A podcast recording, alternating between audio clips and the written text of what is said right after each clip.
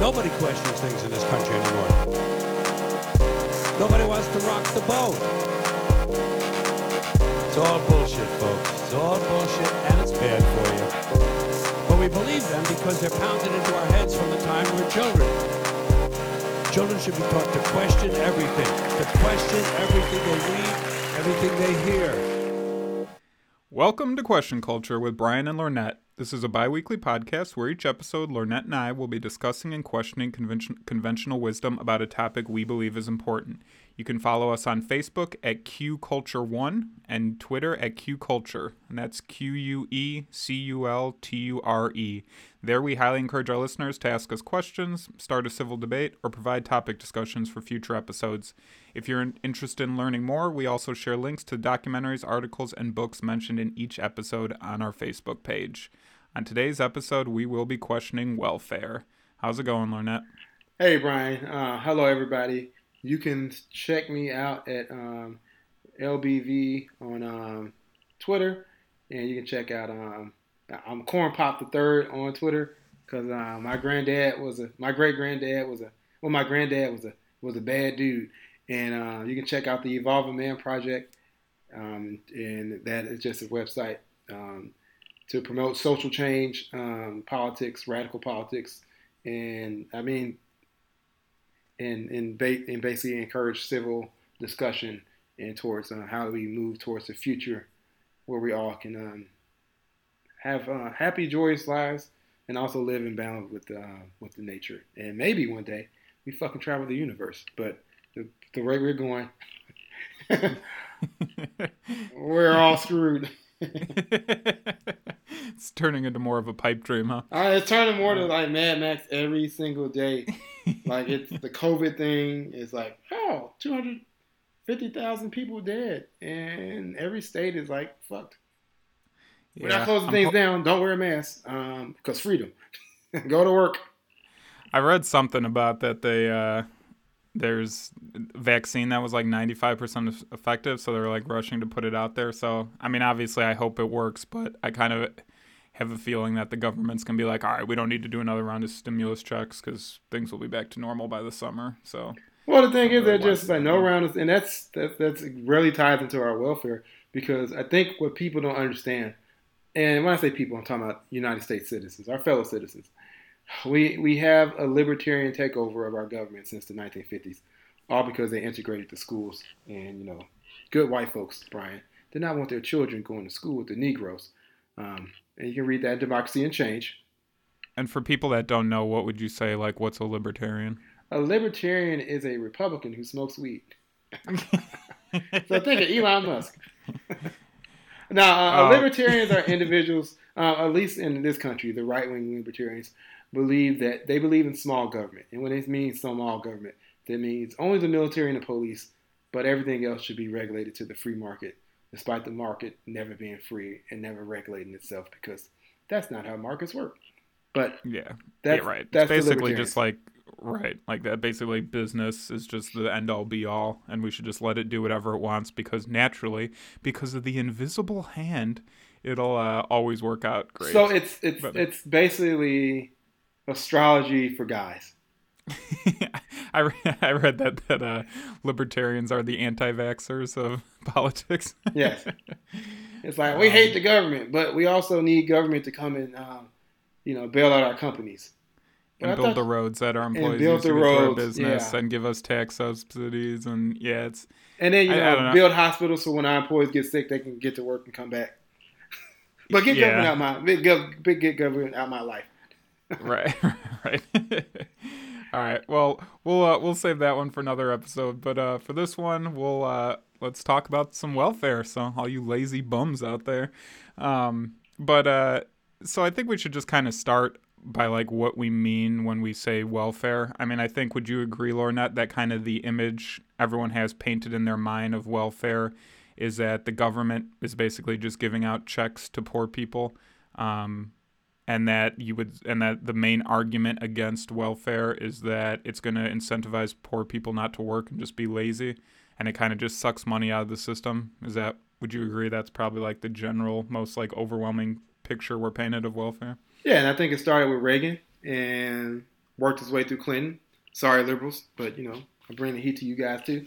Um, and continued over under Obama because everybody's like Obama's going to give all the black people handouts, and actually he did not, and he did not bail out the people during a recession. He bailed out the corporations. So corporations always get welfare. Military industrial complex always gets welfare, handouts basically, and the people, well, you guys can die.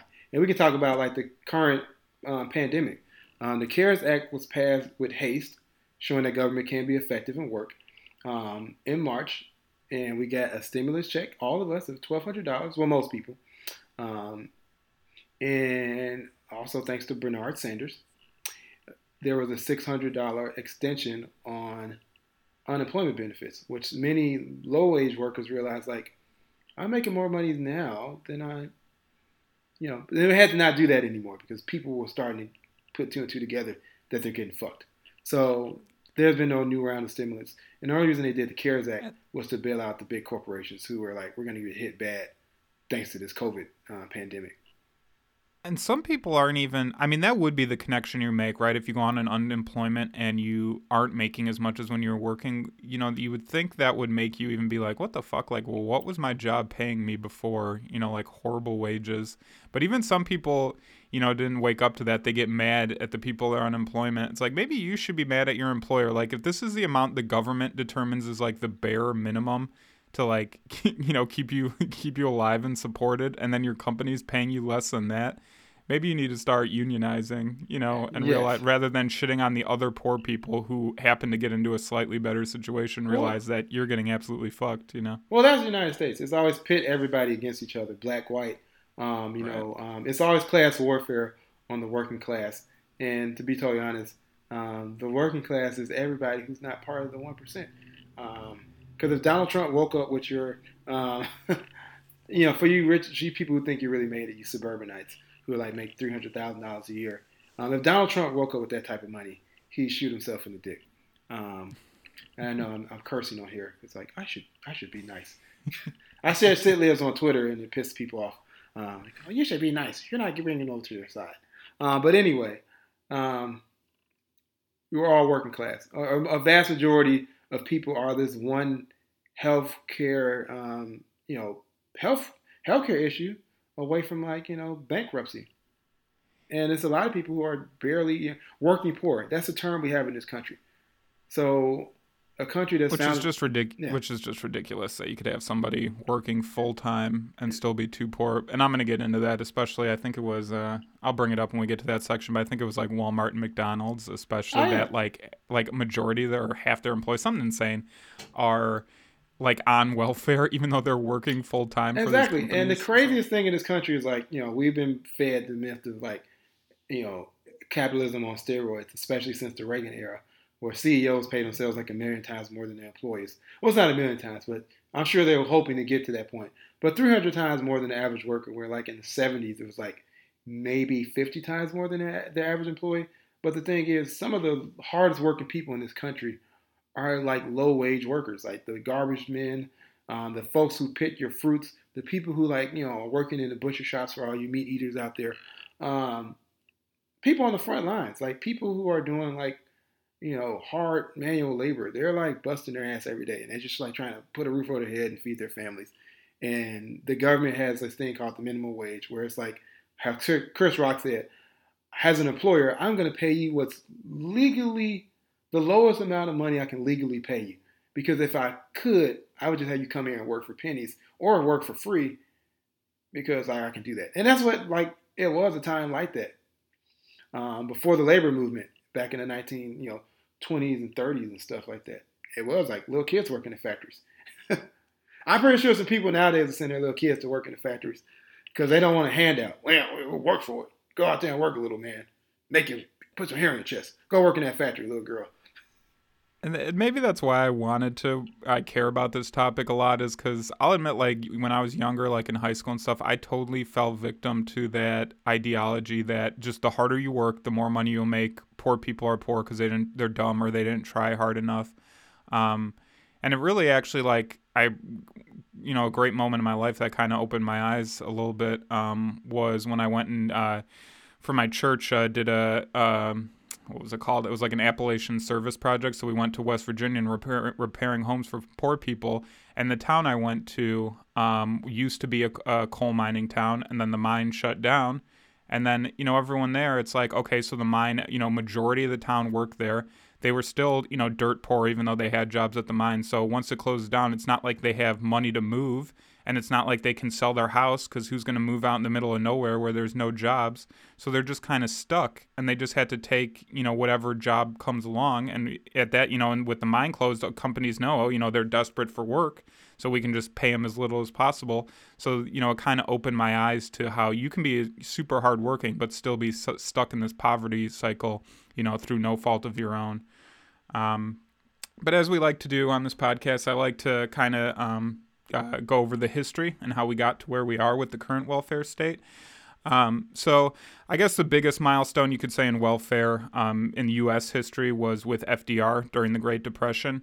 Um, of course, if you go back and read a, uh, read a lot of history, you'll say, you know, FDR was a great man who just wanted to help everyone. And so he started all these programs. But um, you know, in reality, what happened was the people and mass movements pushed FDR to make these decisions. Um, basically, there were just mass riots, protesting, strikes, um, sit down uh, strikes. So, where instead of leaving, you actually stay in the business and clog things up, became super popular in the 30s with the Great Depression. Uh, so, basically, FDR was, you know, the, the slightly smarter elite that went to you know his other rich rich guys and was like, look, if we don't start giving these people some crumbs, we're going to lose everything. Like we're they're going to you know this country's going to go completely socialist or communist, and and us business people aren't going to have anything. Um, yeah, it's so, basically called the um, I believe it's the Keynesian economic model. Mm-hmm. Yep, that was his economic advisor, right? Yeah, Keynesian. Yep, and it's just like you have to like this. It's called the social contract. So give people a little bit of something. And like the crazy thing is, it's the workers' tax dollars. So it's not like it's a handout or anything like that. It's like our tax dollars should be going to like uplift folks. It, and it's, it's the most, it's insane that people are just like, no, it's a handout. Yeah, and it's so frustrating that they're like, "Oh, it's free. It's a handout. It's free." It's like, no, it's our tax dollars. We're spending that money on ourselves. And you notice they always do that when it's like healthcare or education. Oh, you want free stuff, but they never go, "Oh yeah, that free, you know, air airplane carrier, you know, like that free battleship, you know." Yeah, that like, no, free like you know drone money. or free nuclear right. missile that they just built, um, or that free you know that free tank that Lockheed Martin just built. It's always like, oh, we can't afford that. We can't afford like the whole entire Democratic primary was telling Bernie Sanders that all your programs are unrealistic and we can't afford it. Or when Andrew Yang, who had a very great analysis about like the Rust Belt and like how it would be, it's asinine to think that we're gonna teach everybody how to code. Uh, shout out to Rahm Emanuel, you motherfucker. Um, yeah, like we're, we're not gonna teach everybody how to code, and not everybody wants to be a coder. So we should have some type of UBI. Now, the only thing about Andrew Yang's UBI is that I have a feeling, and, and Yang supporters can come at me, um, that he's like, we can use the UBI and replace that with replace welfare. And it's kind of like, and I read that too, and it's like, uh, you're gonna have to uh, up that UBI amount a lot, a whole lot, thousand dollars. Twelve thousand dollars a year. No one, yeah. and there's no, you can't live, you can't even live in Fargo, North Dakota for twelve hundred dollars a year. So, um, and yeah, so right. it's like where, where are you going to live at on that? Um, so you know, life on Earth is very expensive, but at least you get a free trip around the sun, and that's a whole other discussion for another time about how humans created this system, um, despite the fact that like, yeah. But anyway, but Bernie Sanders, every time he talked about Medicare for all or universal health care or um, free college and grad, I mean free college and trade schools or um, uh, forgiving all medical debt how are you going to pay for that? But every time we go bomb some brown country to get their resources, I mean, to give them freedom, um, no one ever says that. It's never like, how are you going to pay for that war? Right. Yeah, that's yeah. It's never referred to as free then. Yeah. But um, and that's so your tax just, dollars paying for the war. But we'll get into that a little later on. Right so just so just to get back so everyone knows with FDR so kind of the things that were pre that so basically the New Deal and then there was a bunch of just different laws passed during FDR's pres- presidency um, that included um, the minimum wage law was created and set um, honestly probably a little too low for the time and didn't keep up with inflation so it's even more so even way too low now Um, they outlawed child labor. So if your three year old's not working in a mine, you can thank uh, the people that during the Great Depression who fought for that. Um, the 40 hour work week was set. Just people might be surprised to know that was initially they pushed for a three day weekend. Uh, two day weekend was the compromise. Um, so I'd be down to start fighting for that extra day off again. Um, Social Security was set, unemployment insurance, and then that match um, state funds for mothers. And so that was kind of the original, kind of what we call the modern welfare was money was given to mothers and ch- and their children. Um, unemployment insurance, basically that matched the funds from their old job. Um, and then, as always with this country, you can't untie race. Um, black people were excluded uh, from most of the benefit programs. Um, so can never untie that. Um, God bless America. And also, yeah, and also uh, farmers were largely exempt a lot because a lot of if you look at the, it's funny how they exempt people through race. Um, and you know the farmers in this situation it isn't explicitly stated like don't give the money to black people but just the way the laws are written um, and so like with farmers there was a lot of things like um, you know uh, you're, you're you were paid your unemployment benefits based on your salary at your last job well, farmers were fucking farmers. They didn't work for a company, so they didn't have a fucking previous wage, so they were exempt from the ruling. Um, and it always kind of struck me with that. Like, I feel like corporate America shits on rural white Americans and inner city black Americans in the same way. So, really, they would just be natural great allies, but just because of racism, that's all gone to shit, and they basically never work together, you know? Yeah. I mean, you know, and, and there's been times in history where, like, um, people cross the racial lines to like join together. And those movements that like forced FDR um, to like force them into greatness, um, despite the flaws with the New Deal. Like you said, it, it, was it was very you know coded in race, and that was like the compromise with the with the South because like the South keeps on giving. But as Malcolm X once said, yep. you South as long as you south of the Canadian border. I would add the caveat that you're actually south as long as you're south of the goddamn North Pole. But I digress. Um, um, no, but you're actually you're exactly right about that. When I was reading about that's why FDR he was like, "Oh, got to keep the the southern states happy," you know. So, and that was a, a concession he made.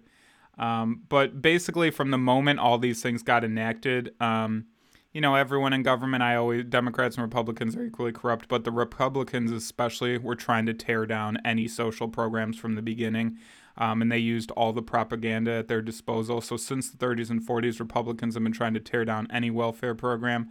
Um, they've compared people on welfare to animals. Um, and you know, they, aren't we all animals just... anyway? Like we're human beings, and we're yeah, we're yeah, right. type of animals. So that that makes any that doesn't like yes, we're animals. Like we need basic things to survive, like food, water, clothing, and, shelter. And the and the Republicans know because under a capitalist system, if you can't make money off it, it doesn't get done. So Republicans are just trying to privatize, you know, and I Democrats are doing it now, but that was more around like the Clinton era. So in the '60s, '70s, Republicans especially were they just want everything in the hands of private business and not not the government not to do anything except provide their military to protect their private and, property and the police to protect their private property too. Right, exactly. So what they're really saying is because the government granted it's flawed and it's not an actual democracy but in theory it's a democracy so there's people have input. Where in private business that's just an authority a private business is a dictatorship. You do what your boss tells you or you're fired and you lose your livelihood. So it's not a democratic system. And those corporations are not beholden to the people.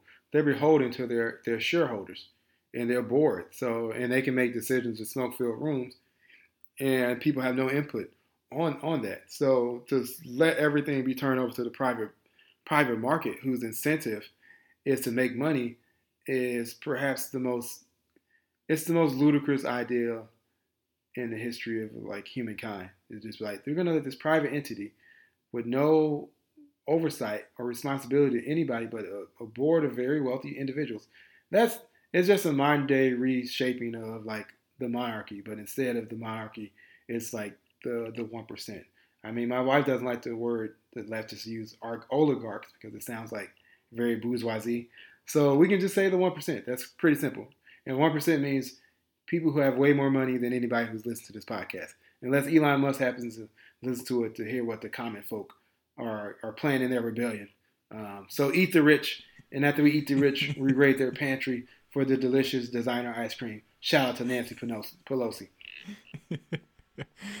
um, so uh, since then, you know, as I mentioned, Republicans have been trying to tear it down, and then comes along our good friend Bill Clinton, Mister Mister Epstein's friend himself. Hold on, hold on, hold on, Brian. Before you get started about it, this is William Jefferson Clinton. Now, first off, I know I cut welfare as we know it, but that was to lift up the people and give them what they needed, and also was necessary to do the crime bill with my good friend Joe Biden, who's the president now. Uh, Shout out to him. And, and my boy OBZ, my, my nigga. I mean, I didn't mean to say that. I said my, my Negro. But anyway, I, before you go talking bad about me, I need to defend myself because I'm from Hope, Arkansas, and I feel the pain. But I had to cut welfare as we know it because people were getting lazy. And we didn't want to do that. We had the grand bargain with the Republicans in 1994. That's you guys were like little babies then. So what do you know about that time? What do you know? It is amazing. It is amazing. Like politi- good politicians can like sidestep rape ac- accusations as much as like the Christian Church. You know, like it's insane to me how many rape allegations Clinton and Trump have against each other, but just like nothing happens. Hold on, now you're saying I'm raping people. This is this is a travesty. I don't believe this, Brian. I'm the president of the United States. I was the president, goddamn it, and I never, I did not have sexual relations with that woman. you say it, Bill. Uh, you tell him, Bill. um, so it, uh, in during Bill Clinton's presidency, um, as Lornett mentioned real briefly, was he passed a welfare basically. What it did in the long term was end up gutting the welfare program. Um, what basically he did was the in the bill it limited rather than the the previous welfare for for moms and children and things they there was no time limit on it he set a time limit, so it cut you off after two years, or if you had been in the program five years total in your lifetime, it would cut you off. And the main downfall to it, which he sure as hell knew about, was it gave more power to the states to decide how to fund um, the, the welfare programs. And at first, because the economy was booming in the mid 90s, it quote unquote worked in that a lot of people were getting off welfare. Well, what was actually happening was the economy was booming, so there were more jobs available, so people got jobs. But then when in 2000, when you know the economy took a downhorn downturn, and then especially in 08, where it really shit the bed and we were in a recession, um, all those jobs dried up. So then more people were trying to go back on welfare. And what ended up happening was because the states were given the right to determine what they would fund, um, basically they just started to fund other things with that money and didn't do any actually actual job programs. Um, so you know, it's it's if you if you don't give people the means, you know, it's that whole teach a person, give a person a fish or teach them to fish. If you don't have any, so like welfare programs, there used to be jobs programs, so it would teach people how, you know, get them educated enough to go into the workforce. Where all that got slowly taken away, and states just started moving that um, to other things till you get to the point um, now where it's a complete shit show and the welfare is just basically like a shadow of what it used to be. Yeah, and um, you know, we I joke around and say that you know we're two guys with a mic, and we don't have we do not qualify to talk about any of this shit, but we do. Um, however, this is something that I actually am qualified to talk about because um, I went to um, to school to be a, a, social worker, and I went to a very conservative school called the University of Chicago. Um, but it did produce uh, Carl Sagan and Edwin Hubble. So, um, you know, good with the bad. But it also gave us that son of a bitch, Milton Friedman. So, so science was on point. Science but... was on, well. It also was a, where the atom was split there. So, um, take that with whatever how you want to feel about that, um, the atom bomb, but also fusion power in the future maybe. But anyway, I digress. So in my social work program, we learned about these welfare programs and how the states designed them, um, especially after the Clinton era. And what they really did, and it was really insidious and kind of like really like fucked up. And basically, what happens is you can be on these programs, but you have to have a certain like you know income. And if you happen to like get a job, but it's still like a low wage job, and you're kind of working towards like you know improving yourself, they'll pull you off the welfare. Um, if you get married, oh well, you have a man in your house, and this goes to women. Um, you have a man in your house, so you don't need you don't need this um, these benefits. Well, obviously, folks, well, you know, Americans, every, every American likes to say they're middle class. Um, you're not. So let's just say, get that out the way.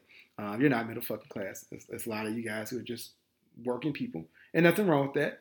But um, most likely, you're going to marry someone who's in your class background because most of the time you marry and date, and no matter what your gender or sexual orientation is, uh, people who are in your same economic background.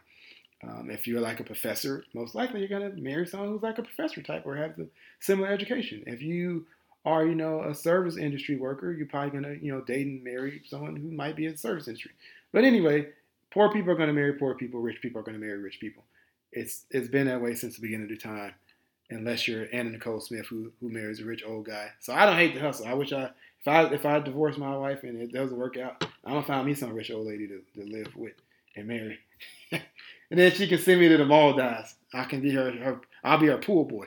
But no, I, all joking aside, what they do with these programs is as soon as you get a leg up, they pull the rug from under you. So it, it incentivizes not really like bettering yourself. Like it incentivizes the thing they all talk rarely about welfare doing. It makes people lazy. Well, it's like if you're gonna get penalized for like doing things, why even try to do it? So like if you're on SSI uh, because of disabilities, if you happen to get a job and make a certain amount of money, they start taking away your SSI. But like you still have a disability, that doesn't go away because you have a job, and you could technically lose that job. So why why take that away? Even if that job is like low wage or like barely above uh, or barely working wages. So it's incentivizing people not to like better themselves, go to school, get a job because like the way it's designed is to just keep people at this certain level.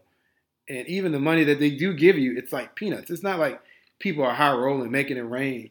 Um, you know, and like people are assholes on Twitter being like, "How dare these people? They're buying like you know, they're buying, buying lobster tails. They're buying lobster tails with their with their their debit with their um, SNAP benefits." I'm like, it's food. You can people can buy food. Oh, they shouldn't be able to buy sodas and like you know ice cream and cookies because like it should only be healthy fruits and vegetables. It's like who gives a shit? They they people need food. Like it's you need food. Like some lady on Twitter shared that story about when what is it called? It's Snap. Right? Yeah, Snap. Is the yeah.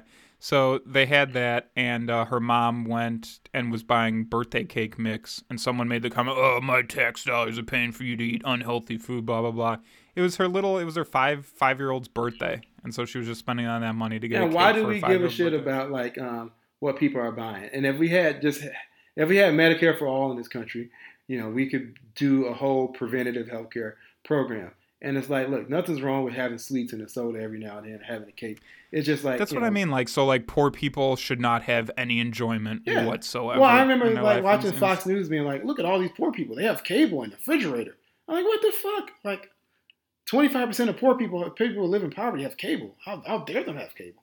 How dare them have some type of luxury? So many people have said that to me. Then I've like given money to homeless people, like, oh, they're gonna spend that on booze and drugs. It's like, well, good for fucking them. You know, it's like whatever. Like it's they they get the money. They can if they need it more than food at that time, then go get some booze. Like I'd want to drink too if I was in some fucked up situation. Yeah, you know? and uh, let's be honest, we never we never say that about rich people. We have to be all you know hearts and minds for like Hunter Biden having a cocaine addiction. But if you give some homeless person like a dollar and they're like, well, he's gonna go buy drugs. Well, this rich kid bought a whole bunch of drugs and got a, a job way better than you'll ever get, and he doesn't do anything. He just like, I just got a name. So obviously, we have a president who did that. He coasted off his name, thanks to his like 10, $10 million loan from his dad. $10 million, not that much. Everybody gets it.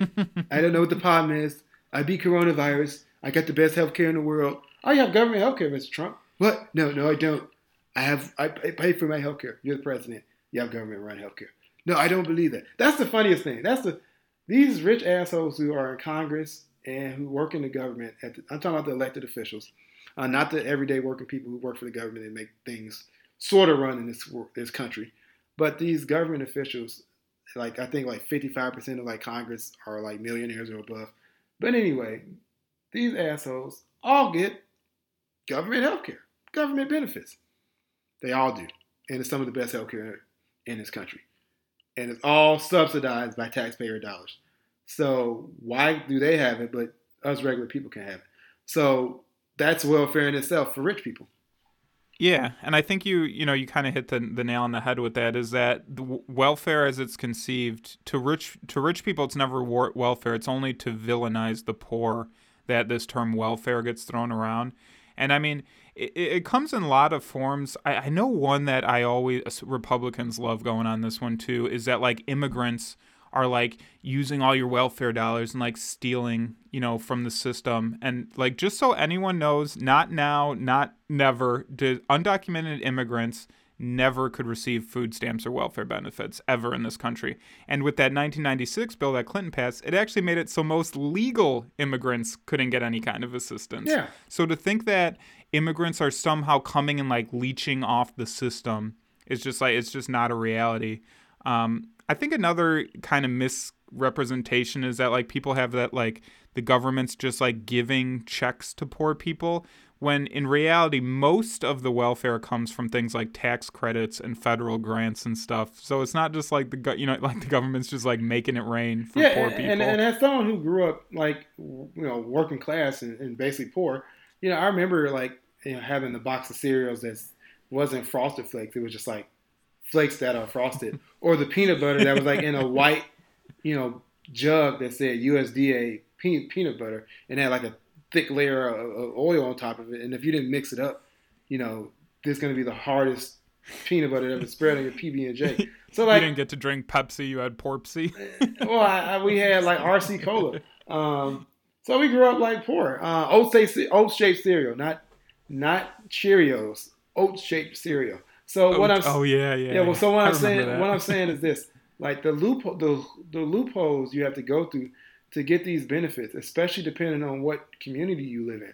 If you live in a well-off, affluent community, community, especially one that's wider, you, I, I experienced it. So when I got out the service, um, you know, you can you you you get discharged. You can, you are entitled to unemployment benefits uh, for that you know year or whatever um, post service, unless you get another job.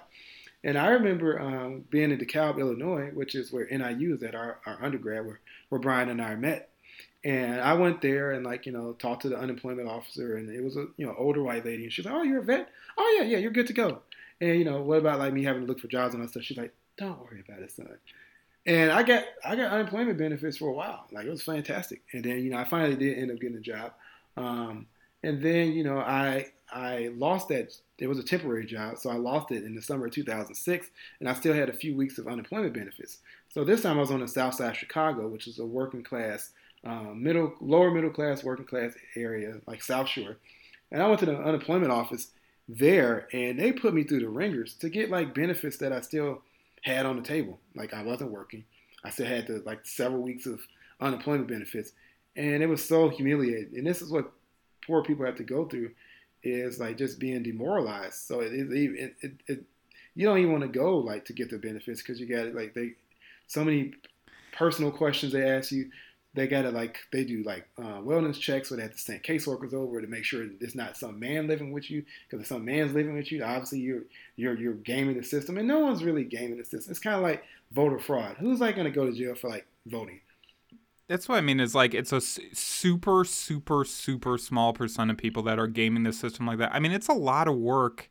Basically, when you're super poor and you're getting involved in welfare, you're doing a lot of work just to get money any way you can. There just aren't jobs available, so you're going to do this. Where if you had, you know, if you could just go get hired at a job real quick, people would rather do that. You know. yeah and this But is another It's not an misnomer option. this is another misnomer sorry to cut you off um, that poor people pay no taxes and that's absolute bullshit every state in the union has sale taxes so people got to buy food people have to buy clothes people fucking buy gas people you know if you're buying something you're paying some type of sales tax.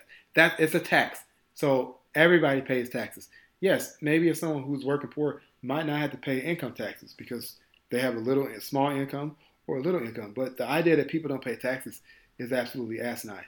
They do pay taxes. You know don't pay taxes? Amazon verizon wireless comcast. The richest corporations on earth that are based here in the united states they don't pay taxes so when I they, mean, another. yeah go ahead Sorry, go ahead. no you go ahead No, and I was just gonna say another common misnomer is that you know that these are just like lazy people who don't want to work. But when you look through the stats, and I and I went to many different you know websites and tried to get stats from a variety of sources. I always recommend everyone does, but I'll share the link to one. But basically, when you boil all this the stats down, it finds that people on all people on welfare once they get a job that's actually not you know not seasonal work it's like a sustained job that'll hire them full time and they've held that job for a year at least only 20% of the people end up going back on welfare 80% of the people once they get a job they're able to hang on to it and go from there.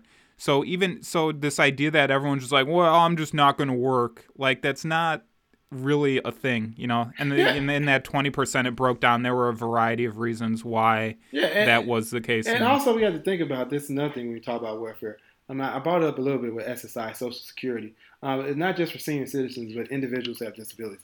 Some people are physically unable to work, like they just can't physically work. They have some type of ailment or condition that prevents them. well, screw them if they can't do work for me. Then what? What good are they? yeah, it's just like, are we going to just let those folks die? Like we have to, you know, that's like the most inhumane thing ever. But you know, people are, are fine with that. So it's kind of just like if you have a debilitating disability, um, and not to say that everybody with disabilities um, don't work, because like obviously one of the most famous scientists to ever live, Stephen Hawking, was obviously a person who was, had disabilities and you know um, was one considered one of the greatest minds in, in human history. So that's not, and I'm so I'm not trying to, you know, down degrade or uh, or or talk down to anybody who has any type of disabilities, but sometimes people are physically unable to actually like go to a job or even work from home. Um, so are we just going to let those people fall to the wayside? That's that would be you know immoral for one, and and two just wrong.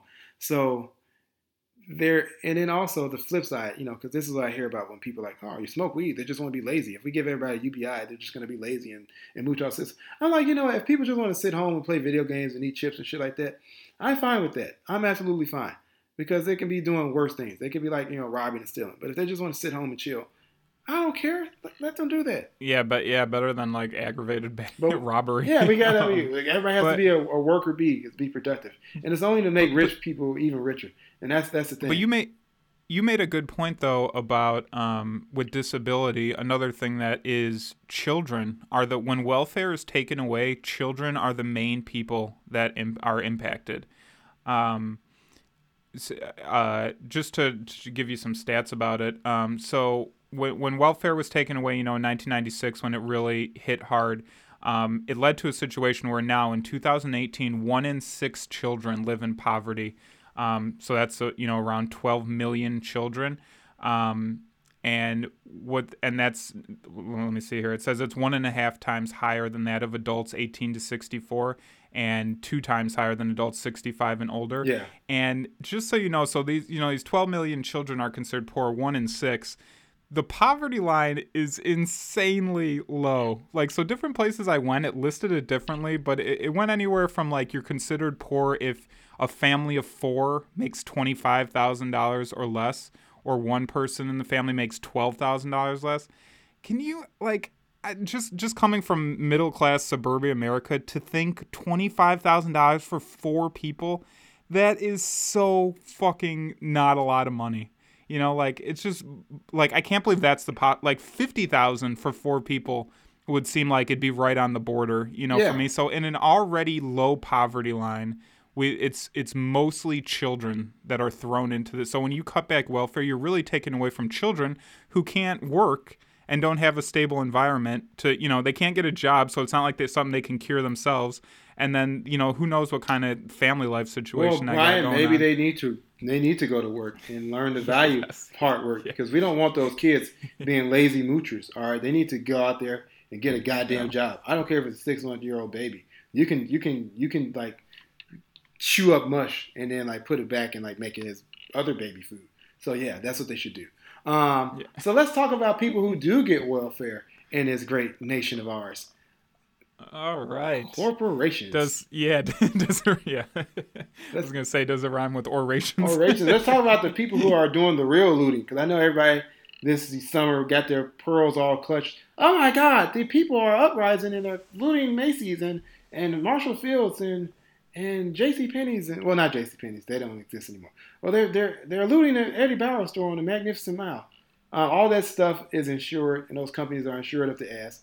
And maybe the insurance people can get off their ass and, and do their jobs because, like, what a useless industry. Um, just in case you lose some shit, just in case you break some shit, just in case some shit happens. And if shit doesn't happen, you still got to pay us. That's insurance, as Chris Rock said, just in case. But anyway, let's talk about the real looters, the people who pay no fucking taxes and yet have the most money on earth corporations. Yeah. So I mean, I don't know about you, but I was trying to look up. It's hard. There's so many. Uh, it's so hard to find like good stats for this online. It's almost as if these corporations don't want everyone to know how much they're suckling off the government. Well, we Um, can talk but- about the let's we can we, But I'm oh, I was just going to talk about the the recessions, um, the 2008 one and the current one, and how much oh, money yeah, they the got two, from the two bailout bills. Yeah, yeah, go with that. Yeah, so let's talk about the 2009 recession. And so this is kind of from uh, MIT. Um, there's their business school there. And back in 2012, then President Obama claimed the government got back every dime used to rescue the banks. Now, these are banks of private industries that led to the collapse because they were giving people subprime loans that they knew they could never pay back, but they were preying upon people. So it was like misleading. So these bankers should have been thrown in jail because, like, if Brian and I, you know, do a legally binding contract and we mislead people and swindle them out their money, we can get sued and go to jail. But you know, these banks got to bail out. And, and this is from President Obama. I know the greatest president of all time. I would have voted for him a third time if I could. Um, you know, I know all you get out folks know that line. Um, but meanwhile, ProPublica's ongoing bailout tracker reported that the total net the government profited um, was $96 billion as of February 2019. That figure includes money paid back by bailed out companies, as well as revenue from dividends, loan interest, and warrants, and other proceeds. In contrast, a Forbes article claimed that the U.S. by then had paid out 4.6 trillion of the 16.8 trillion of uncommitted funds. So just think, they only paid, but they got four trillion dollars for fucking up the economy, and they only paid back 96 billion dollars. If that's not looting, and and and just think, like a billion dollars is is an astronomical number. That's just the regular person can't comprehend that. Hell, mathematicians can barely comprehend that. So just think, from a trillion is like a hundred million billion, and they got 4.6 trillion, and that's just the 2008 recession, and only paid back 90 billion. They only paid back like less than one percent of what they got. Less than one percent. I'm not a mathematician, so the math folks out there, you can come back on the comments or Twitter or Facebook and be like, actually, learn that this is how much percentage, but it's going to be a small percentage. Um, so then we have fast forward to this year, the CARES Act, and it was the largest relief package in history. $2 trillion bill provided direct cash payments to tens of millions of Americans, immediate relief to some small businesses, and expanded unemployment benefits for those out of work, uh, as well the country was under stay at home orders. That included a $500 billion bailout fund to corporations. And Trump has already vowed to oversee that with the Democrats and Republicans in the House. Um, and Americans who are desperate for age, aid right now, all they got was $1,200 check one time and we got the unemployment benefits that's through six hundred dollars along to whatever your state provided you until the end of July. And all this CARES Act stuff is set to expire by the end of the year, and there's no bailout on the horizon. And the only reason they did those two bailouts in 2008 and in 2020 was because these corporations went to to the to the to the powers that be, the the, the government. It was like, hey guys, we kind of fucked up, so we need to be bailed out because uh, they're not going to make any money. And what's even fucked up, and I talked about this in an earlier podcast, is that we were still providing subsidies to the oil industry while the use of oil and natural gas went down because people weren't traveling as much as they would due to the COVID pandemic, and we were paying subsidies. Those subsidies are tax dollars going to prop up private corporations. So if that's not welfare, I don't know what the fuck is. Hand that's handouts. That's like handouts. That's not even welfare. That's handouts because these companies are worth billions of dollars. Right, and that's even just the like the bailouts that you you know you're referring to two big bailouts. I was also just trying to find some re- do some research on, and it's estimated. You know the the figure figures I was reading was like ranging between like 50 billion and 500 billion. So who knows how the fuck much it was, but it's a big ass number.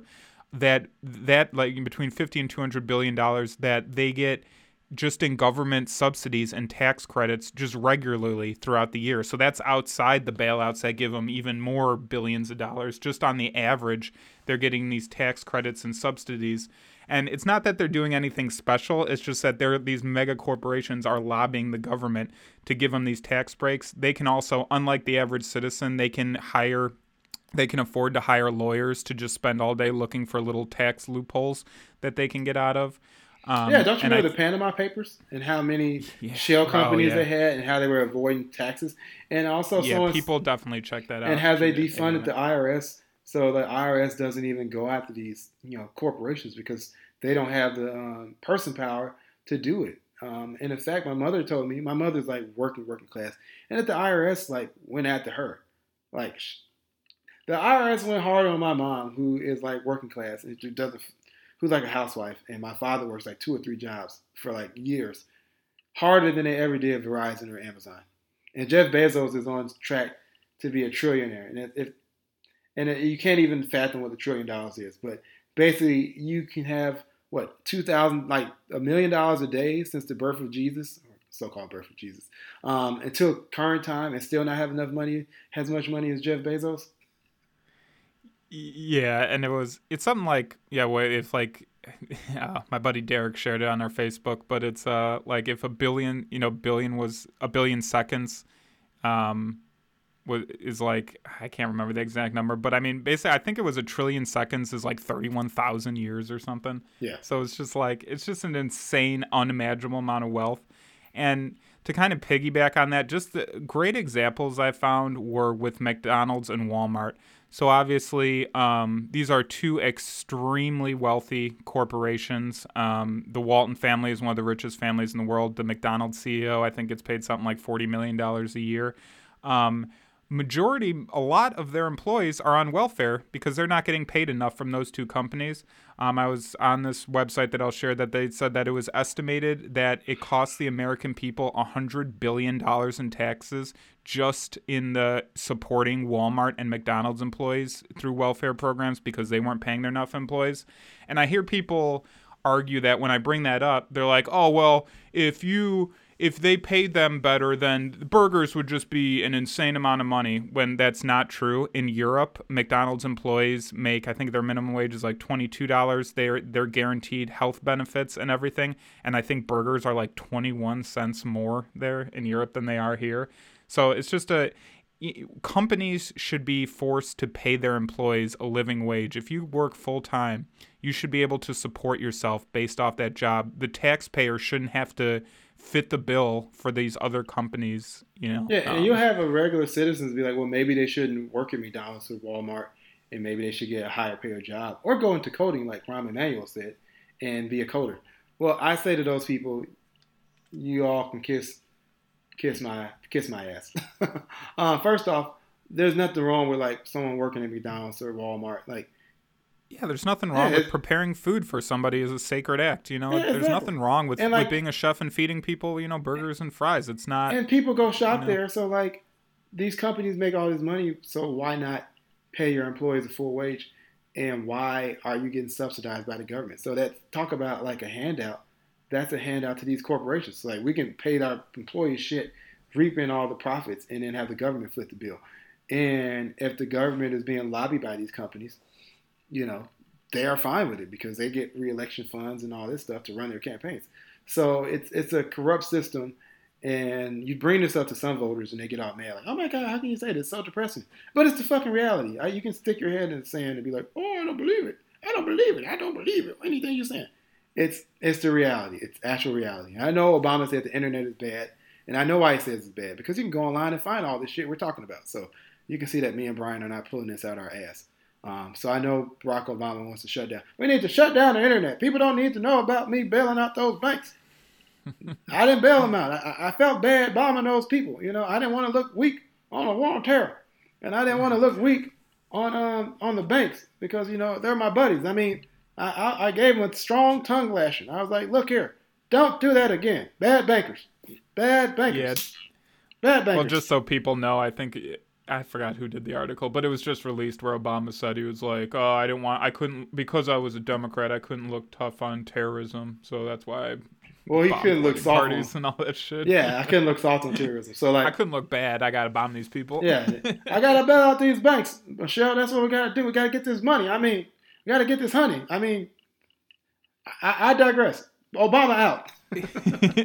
and to and in addition to these subsidies, tax loopholes, tax cre- tax credits, another form of you know corporate welfare that people don't automatically assume, see or associate with welfare is how the government builds the infrastructure for all these businesses. So the main one that uh, I came across was like sports stadiums.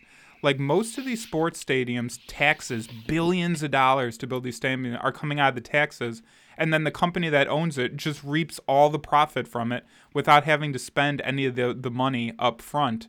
And that's true for everything. You know, I think Elon Musk uh, has been going off on Twitter about, oh, we shouldn't be giving stimulus checks out, blah, blah, blah.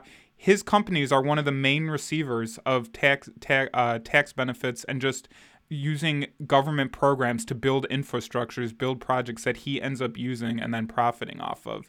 So we're literally like building the the buildings for them.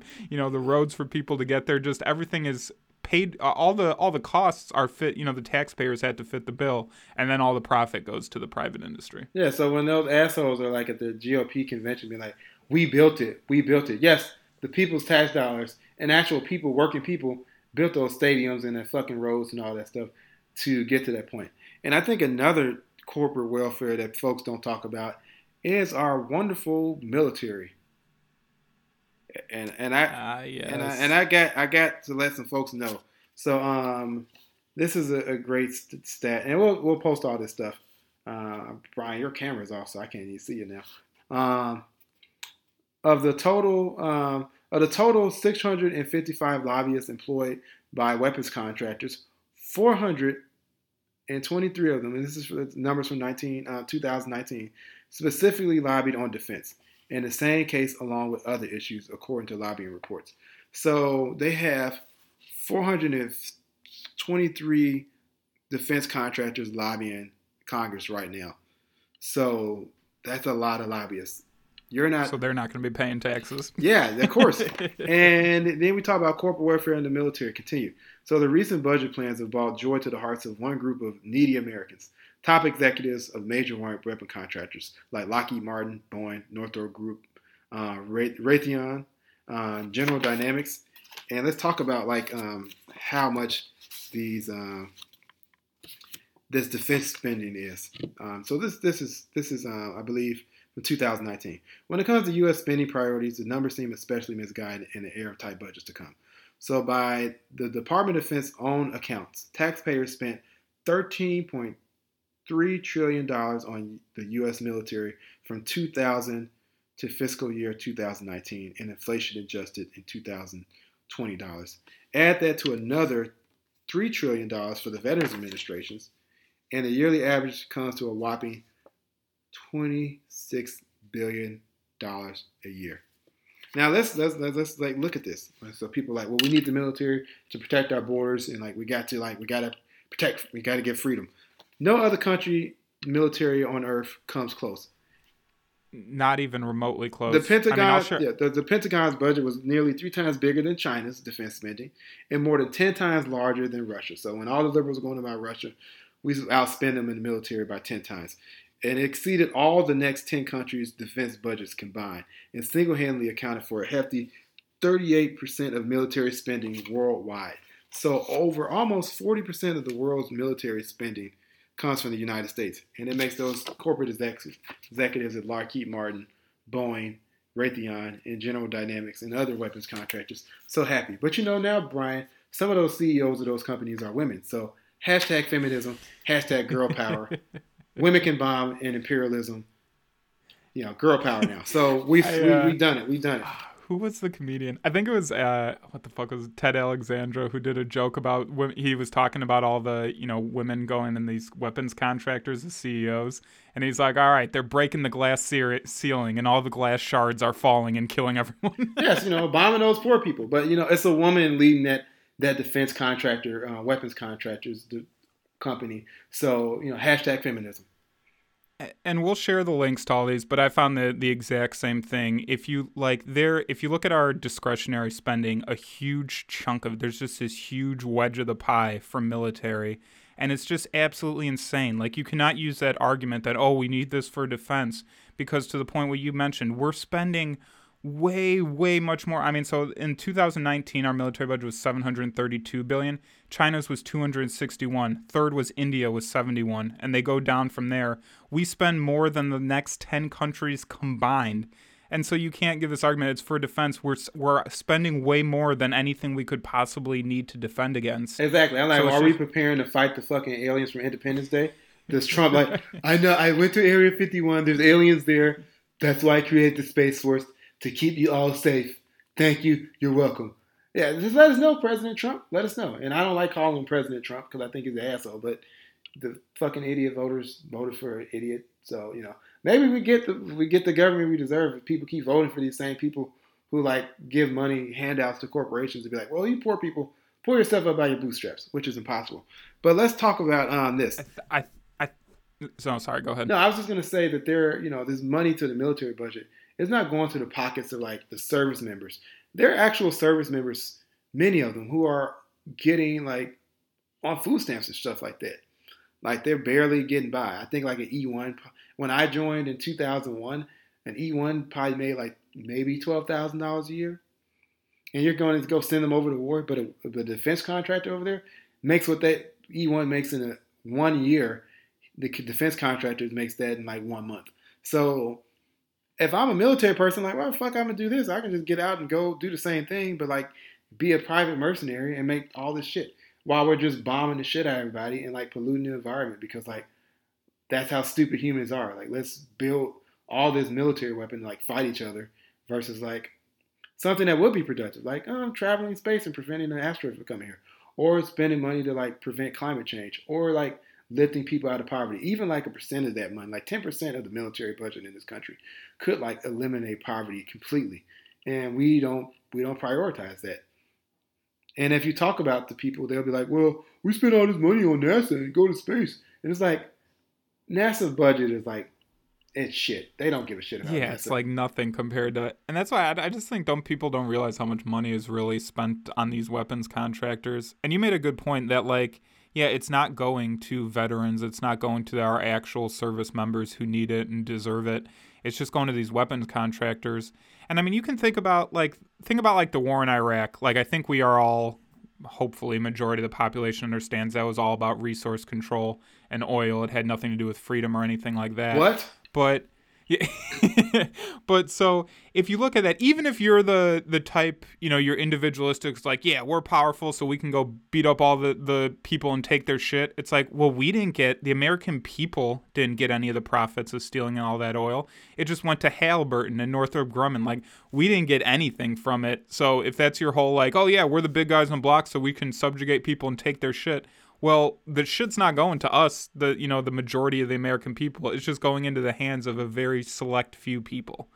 Um, so unless you're a billionaire who owns, you know, unless you're Dick Cheney who owns a Halliburton, I don't see how that ideology, even if you think that's okay, that it's okay to murder people for their resources, it, those resources aren't going to you. Well, that's that's so. the thing about Americans. They just think like, oh yeah, you know, we're American. The USA number one, and like we're number one in coronavirus and child poverty. So freedom. Um, and the thing is, we have the money and resources to to uh, to to solve a lot of you know pressing problems to help out, uh, actually uplift the lives of many people. And that's the fucking point of a government is to like you know you pay taxes because you think like, hey, I have this government there to like you know have my back if I fall as a citizen. That's the fucking social contract. And when that goes away, that's why you have people fucking looting shit this summer. Like you know they're unemployed they see the fucking police coming down and shooting people in their willy nilly in their neighborhoods, and the taxpayer dollars go to fucking pay those police officers salaries, and and and we sell fucking military gear to these police um, um, precincts and things like that. And if you look at every state and city, their highest line item budget is the police. So it's it's a reflection of the military industrial complex throughout this country, not at just the national global level, but at the state and local level in every city and state even small towns are like, we're gonna buy you, sell this tank. You can need a tank to like what, blow up your citizens? Like what the fuck? Are we just all Call of Duty? This that's what the, they want the world to be? Yeah, that'd be cool, wouldn't it? Well, well, you know what? I think a lot of it comes down to like you know just ignorance as far as there aren't a lot of like the media. No one in the media is talking. Well, that's because like the media, media is owned by like these weapon contractors. right, right. Just like we, you know, with each other. Exactly, just like we talked on the previous episode about freedom of the press, the the media owns all, you know, is all owned by all these rich assholes. So they never talk about it. Welfare is only framed in a giving money to poor people way. It's never in the you know using all our tax dollar to fund the military to to bail out corporations. And so I think people only hear it interpreted that way, so they never think of all the other ways we're using our tax dollars. And that's another annoying thing when I was like just you know, I when we were going for this episode, I wanted to see what some mainstream outlets said and so much of Fox News is just like your tax dollars using to to feed poor people. Like it's like this horrible thing. And it's like I want my tax dollars to benefit my countrymen. That's the whole point of it is pooling resources so that we can all work together. So I don't see this argument like, oh, it's going to be. It's like good. That's what I want my taxes. I'd much rather my tax dollars go to like feed, you know, a hungry child or like house a homeless person than going to like bomb some kid in Afghanistan or Syria or you know Nigeria. Like that's that that's you know, and the really crazy thing is we'll sit there and be like, we're a Christian nation and we all believe Jesus. Well, Jesus was a goddamn hippie commie hippie. He was like, look, you know, blessed the poor for they are the kingdom of heaven. Like he was like, you know, it's easier to get to. It's easier for a camel to go to the eye of a needle than a rich man to get to heaven. He was a he was a goddamn socialist. He was he was you know the Che Guevara of uh, of religious prophets. so it's like it wasn't the gospel of prosperity. He wasn't speaking speaking the gospel of private prosperity. So even if you want to look at it from a you know religious angle, or has Cornel West say prophetic theology, my dear brother Brian. It, it's it's about uplifting those who are the most downtrodden, and yet we spend all the money on defense. And people will be like, "Well, what about NASA?" NASA is chump change, and NASA has done a lot of cool shit with the limited budget they had. So all you people complaining about like, "Oh, NASA," like you have a fucking computer, you have a cell phone, um, all our technology actually is a byproduct of either NASA or the military. Um, and it's all was started from military stuff like GPS, military, Velcro, military, internet, military, communication system for the military, um, the satellite systems, all military at, at, first. So in ways it has benefited us, but a lot of it is wasteful spending, spending on weapons, um, weapon systems and tanks and planes and and ships that you know the Navy and military doesn't need. And you know, if you ask most of the soldiers and service members, would they rather be in a war zone or some foreign country stationed there, or would they rather be at home and maybe just defend you know our borders if needed? So I understand the purpose of the military, but the point of the United States military isn't just isn't to protect its borders. It's to like we're gonna have our military reach all over the country, all over the world. I mean, and these weapons contractors will make big bank off death and destruction. And our tax dollars will go to, to prop them up, isn't it? So the market is not invisible. There's no invisible hand moving the market. The gar- market is manipulated by by the like a puppet, and it's propped up by the taxpayers of the world, um, and especially in the United States. So, Brian, are there some solutions since we talked about the problems? What what can we do? And also, how are you going to pay for it? All right, good question. How are we going to pay for it? Um, so, um, some things people might not be. I mean, the number, the one number, uh, number one solution I would say is we had to start taxing rich people again. Um, as you alluded to, all the major corporations and Amazon, Netflix, all every major corporation you can think of in this country isn't paying taxes anymore, and they're the ones that should be paying the biggest chunk of taxes. Um, just so you know, and I'll share. This is actually in Wikipedia, so it's just like a general site. Um, it shows the the the marginal tax rates um, across different countries and uh, across time. And after World War II, the uh, marginal tax rate varied between 70 and 90 percent. So corporations were getting taxed a lot. And what ended up happening in the 1950s, we had the growth of the middle class in this country. So you could argue, you know, for white Americans at least, it was the most pro- uh, prosperous time in our country's history. Corporations getting taxed 70, 90%. Now in 2018, that's down to 21%. And that's not even including all, you know, the loopholes and everything they can get through. And it's, um, and it started with that son of a bitch Reagan in, in 1980. And the crazy thing about it is, is that, you know, um, that kind of served as like a, a de facto maximum wage um, because it acted as a maximum wage uh, during the 90% tax, top tax income tax rate for a firm to put an extra hundred dollars in the pocket of a top exec requires them to put another thousand dollars in salaries for their employees.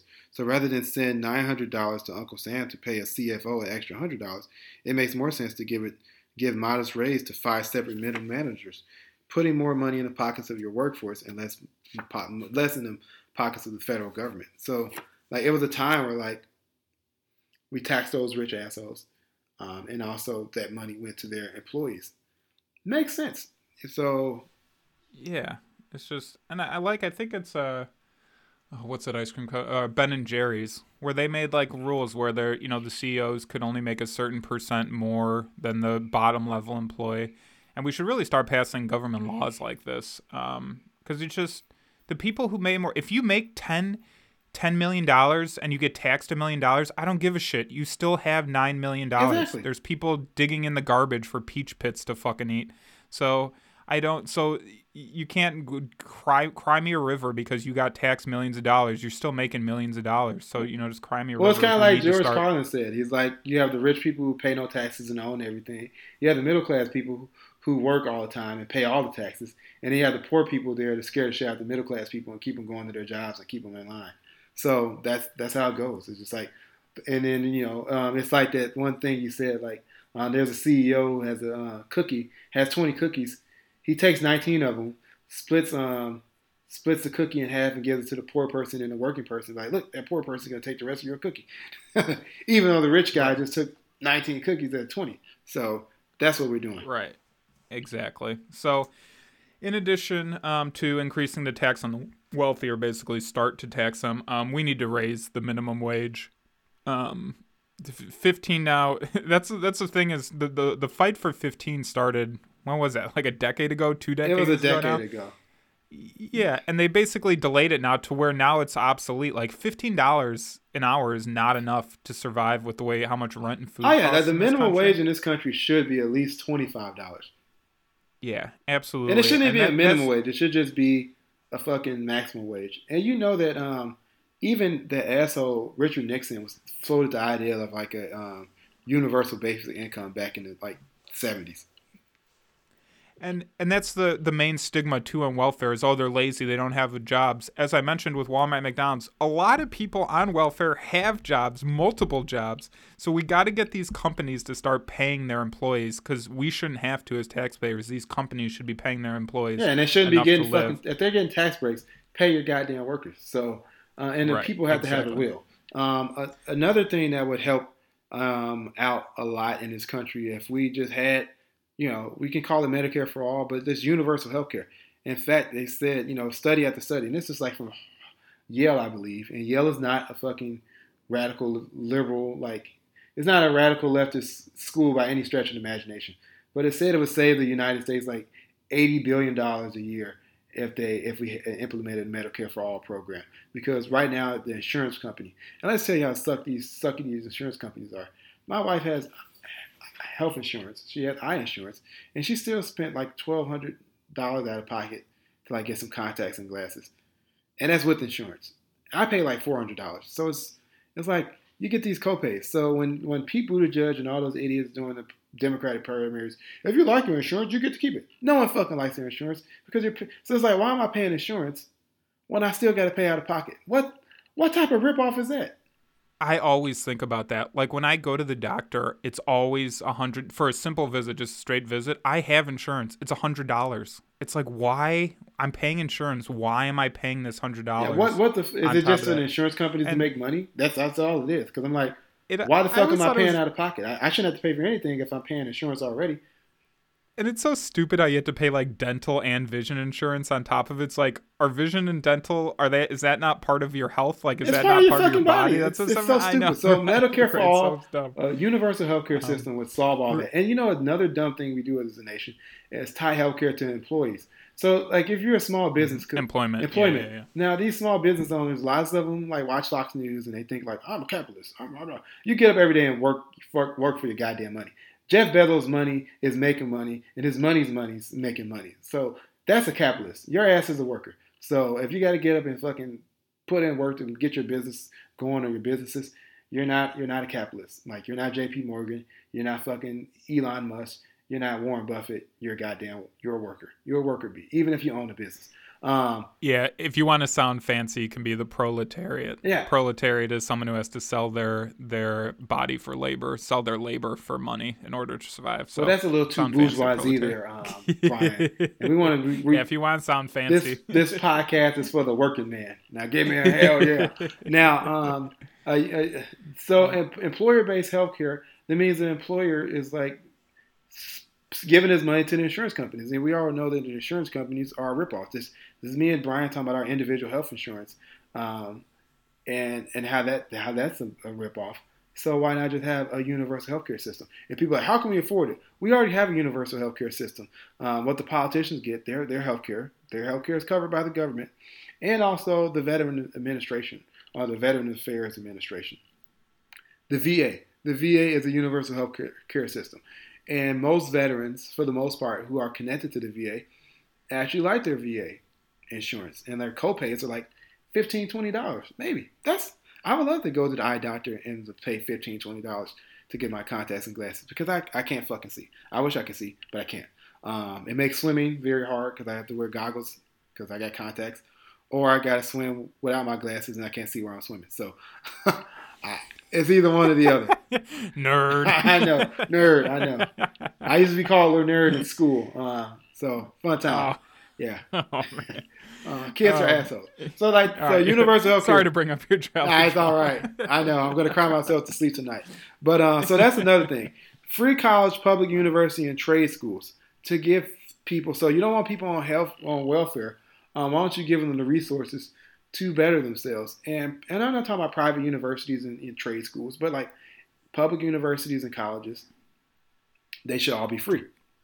J- just creating some kind of jobs program. I mean, when I was researching the, the deterioration of the welfare service, back in the day, there were lots of job programs to help people to show them how to get jobs, to get them educated in certain fields so that they, you know, were knowledgeable enough to get open positions. Where now that's all gone away. So there's like no guidance. You know, it's like, all right, here's your check for a little bit. Oh, and your time's up and you're out. Yeah, so like, And- and then but the that's it, you know? barrier is cost. So like, if you want to be a plumber or electrician, how can you pay for school like that if it's like thousands of dollars a year? Or if you want to be a nurse or a doctor, like you got to go to school to do that. And if you like, if you come from a working class or poor background, do you really want to go to thousands of dollars in debt to like go to school just to like get a job? And then you get a job to pay back that school, to pay back the money you borrowed to go to school. It makes no sense. It's it, and it's hindering a lot of people. There could be another Einstein out there or a, another person to cure cancer, and yet they're not going to college or, or, or you know, it could be someone who's an engineer or a tradesperson who can come up with a new way to, you know, solve some of our climate crisis crisis through trades like plumbing or something like that. And yet they're not going to school for it because like they can't afford it. And, and with you know the poverty main affecting children disproportionately and you know just just to kind of read you I, I I read a good article about it too and it's it's been proven um here's the quote, exact quote it says a long trail of evidence shows government assistance programs help curb the negative effects of po- poverty has on children's family and the economy children receiving SNAP are more likely to finish high school and less likely to experience obesity, stunt growth, heart disease, uh, and heart disease. Moreover, children and families benefiting from SNAP have higher scores on reading, math tests, and are more likely to go to college and have a higher earning as adults. So, surprise, surprise, when people aren't starving, they actually do are better work better workers. Yeah, and, and they're Um, more productive members of society. So that's the. It's really baffles me that United States is all about like we got to work, work, work, work. Well, we do everything to to basically put our foot on the necks of working people at every at every moment. Like we're just screwing them over. It's very expensive in the United States to be poor because if you're poor, that means you probably don't have health insurance. So if you get sick, you have to wait until you go to the emergency room, and then the taxpayer has to to deal with that. Or you get a crazy bill, and now you're in medical debt. So it just makes no sense how we do things. And and then you know another thing that will help out a lot of you know mothers who are you know um, working mothers who are might you be using welfare is universal child care. Oh, absolutely. And that's where I was looking at welfare programs in the US compared to foreign countries. And statistically, like our welfare programs, we look like third world countries compared to some of these other countries. Um, I- I'll share the links on our Facebook page, but there was one website. It had a chart. You know, it was green to red how effective you are in different areas, and the U.S. was in the red on everything. So that was in. Let me find it real quick. It was childcare um, was one of them. And then, okay, here we go. So we have unemployment benefits. So how long it's covered, how much it's paid. U.S. is w- w- lagging way behind the rest of Europe. Maternity leave. Um, so maternity pay, amount of maternity time, um, parental. So childcare, as you mentioned, um, just sick time in general. All these different categories. The U.S. was way, way behind all these other countries. Um, and wow. you know, it's just yeah, and it's just it's just like goes to show how like far behind we are in these things.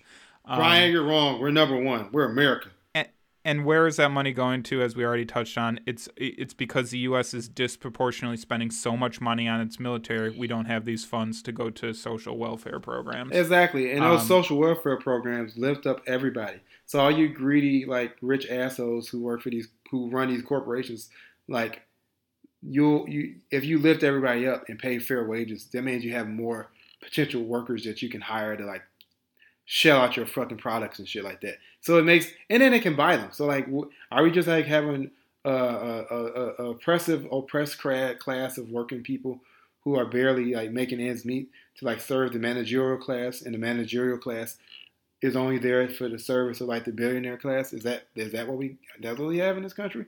Because it seems that it's that way. And we can sit there and be like, well, look at Cuba, look at look at Venezuela. If you have socialism, you have bread lines. We have bread lines right now in this country due to the yeah, COVID did pandemic. Did you see in Texas this week? Yes, we. Oh my God! Yeah, the mainstream media had that story about like all those people in line for food in Texas, and it was like as far as the eye could see. Yes, so I'm like, we have bread lines in the freest country on earth. So all the things that you've been told about, like, oh, socialism is bad, bad, bad, bad, bad, bad, bad, and like they always say, the leftists need to market socialism better. We have to explain it to them. Look, an average Joe can explain like, look, all your tax dollars are going to the military versus like helping you get ahead in life. And they're like, that sounds like bullshit. And it's not going to like your cousin who's a, a, soldier, sailor, marine. It's going to some rich asshole CEO at, uh, at uh, fucking Boeing. It, it's not going to like your cousins and stuff like that. And we're gonna keep sending them to war zones because we keep this war going, so they can keep selling weapons to both sides or all sides of the conflict. Because the United States is the largest arm dealers in the world. Yep, the largest arms dealers. All the guns and weapons being sold across the world probably come from the United States. So we're funding everybody. We're giving guns to everybody. We're selling it. You think we're not just selling weapons to Al Qaeda to fight our own U.S. troops? Hell, they even showed that in Iron Man. If you think it's like Disney even talked about that.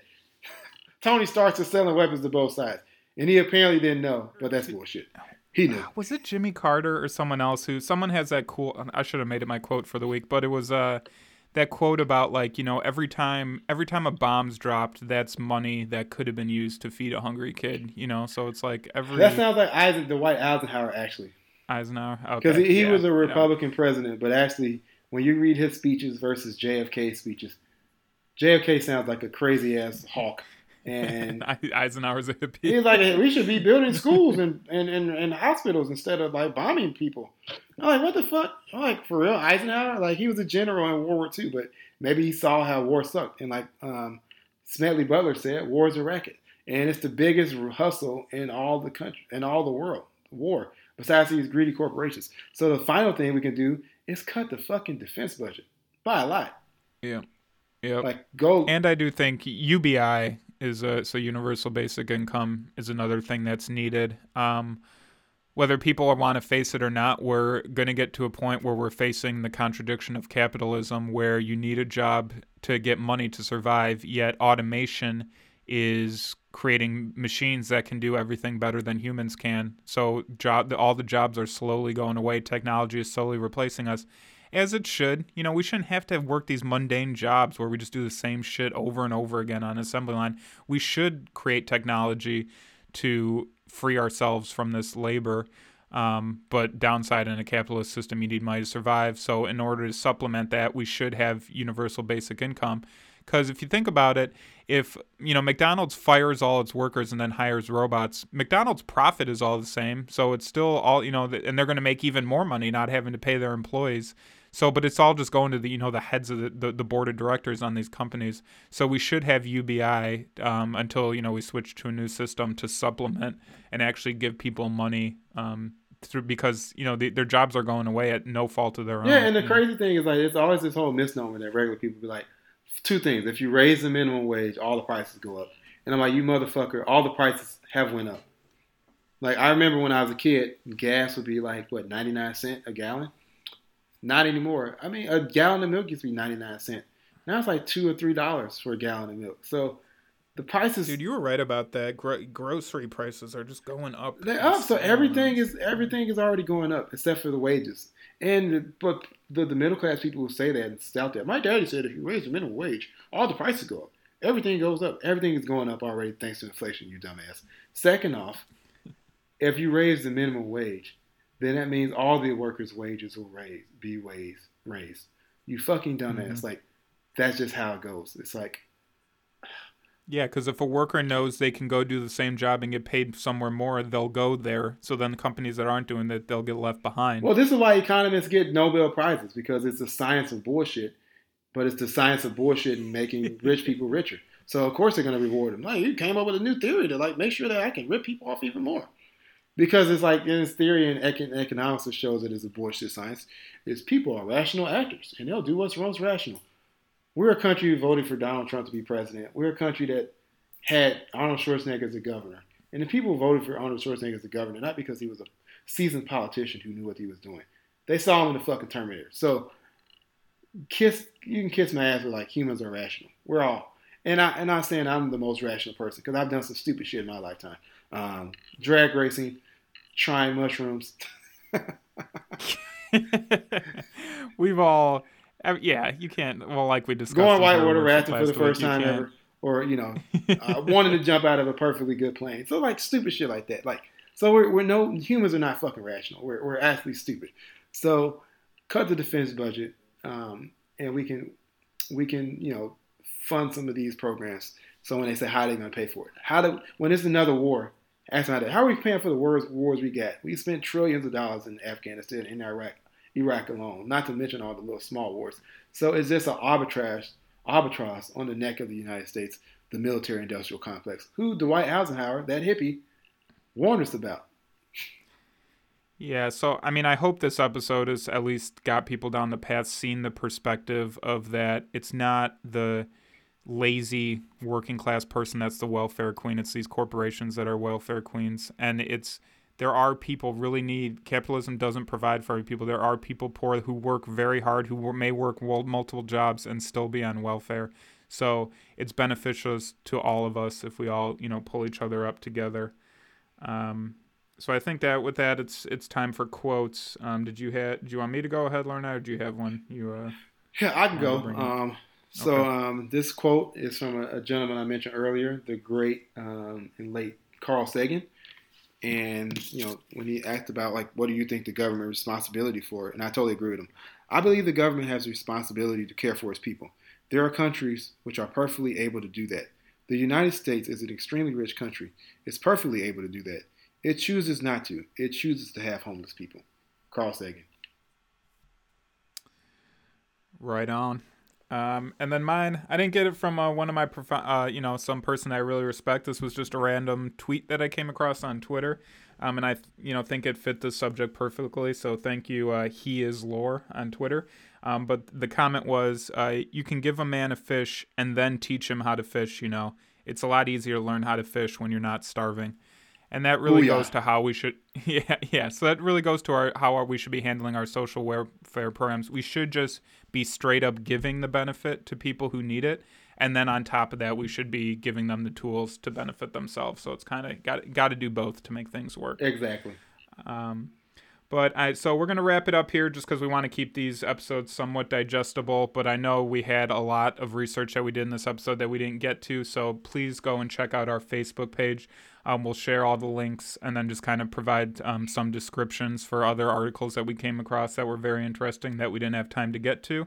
Um, so, as always, thank you, Lornett. Thank you, everyone who listened. Please don't forget to check us out on Twitter at Q Culture and Facebook at Q Culture One. Uh, like I said, check out our, our links there, um, and we'll have uh, plenty of those for this episode. Uh, the next episode, we'll be discussing the war on drugs. Uh, so, thanks again for every, everyone for listening, and remember to question everything.